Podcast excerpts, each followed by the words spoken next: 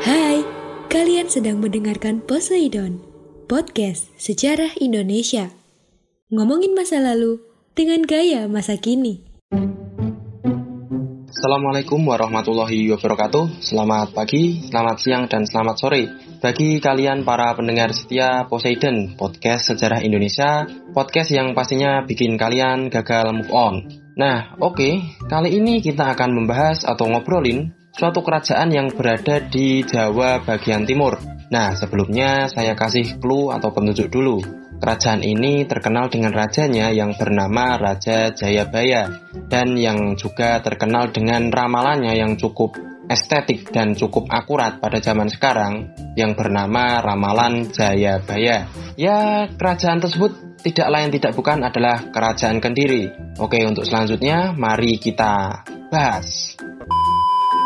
Kerajaan Kediri atau Panjalu adalah salah satu kerajaan yang bercorak Hindu di Jawa bagian timur. Kerajaan ini tumbuh pada sekitar abad kesebelas Masehi. Kerajaan ini berdiri setelah penguasa terakhir Kerajaan Mataram Kuno atau Kerajaan Medang yang bernama Raja Dharmawangsa Airlangga membagi kekuasaannya untuk kedua anaknya. Kerajaan Airlangga dibagi menjadi Jenggala di sebelah timur utara dan Panjalu atau Kediri di sebelah barat dan selatan. Kerajaan Kediri diduga berpusat di Daha, sebuah wilayah pemukiman yang diperkirakan ada di bagian selatan Jawa bagian timur. Wilayah Daha mendekati wilayah Kediri atau di Jawa Timur saat ini. Kota Daha bersama dengan Kahuripan menjadi wilayah penting di kemudian hari bagi Singasari dan Majapahit, sehingga dapat diperkirakan Daha merupakan pusat dari Kerajaan Kediri selaku pendahulu Kerajaan Singosari dan Majapahit. Raja pertama Kerajaan Kediri adalah Sri Samarawijaya yang merupakan putra Airlangga. Samarawijaya memperoleh kekuasaan Kerajaan Panjalu dengan ibu kota di Daha, sementara saudaranya yang bernama Mapanji Garasakan memimpin Kerajaan Jenggala di Kahuripan. Belum diketahui apakah Sri Samarawijaya adalah pendiri dari Kerajaan Kediri, namun ia adalah putra mahkota dari Airlangga, sehingga dia berhak atas salah satu bagian kerajaan yang ditinggalkan oleh Raja Airlangga. Selain itu, Samarawijaya adalah nama raja yang paling awal ditemui dalam rangkaian penemuan arkeologis terkait Kerajaan Kediri.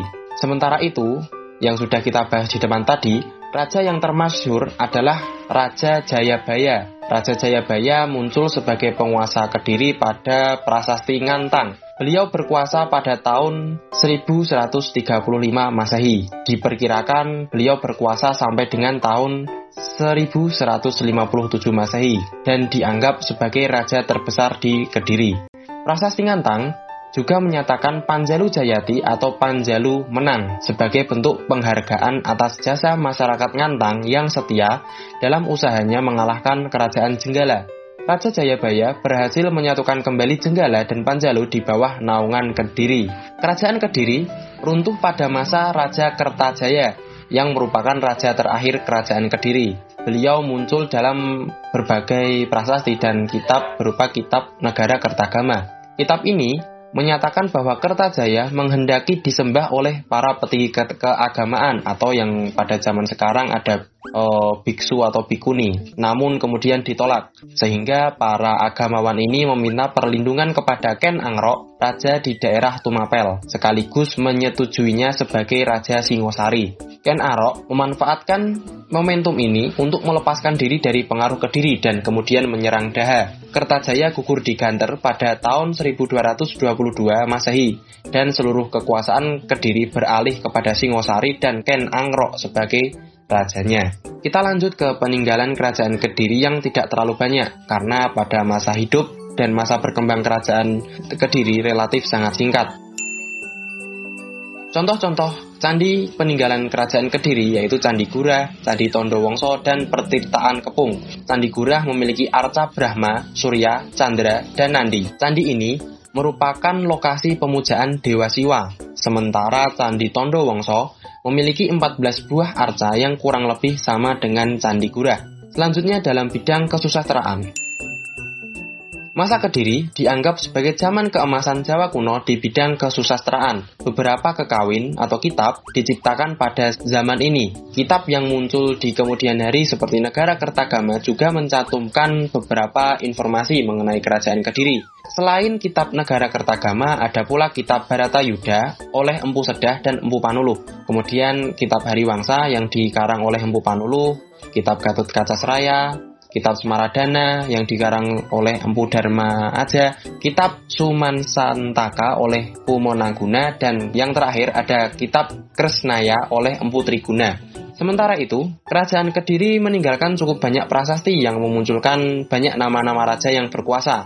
Namun, hanya itu informasi yang dapat didapatkan dan tidak dapat pengetahuan mengenai masyarakat umum yang dimunculkan di dalamnya. Beberapa peninggalan prasasti peninggalan Kerajaan Kediri antara lain yaitu Prasasti Padeglang satu dan dua yang berisi penjelasan mengenai Sri Bhameswara dan Sri Sarweswara.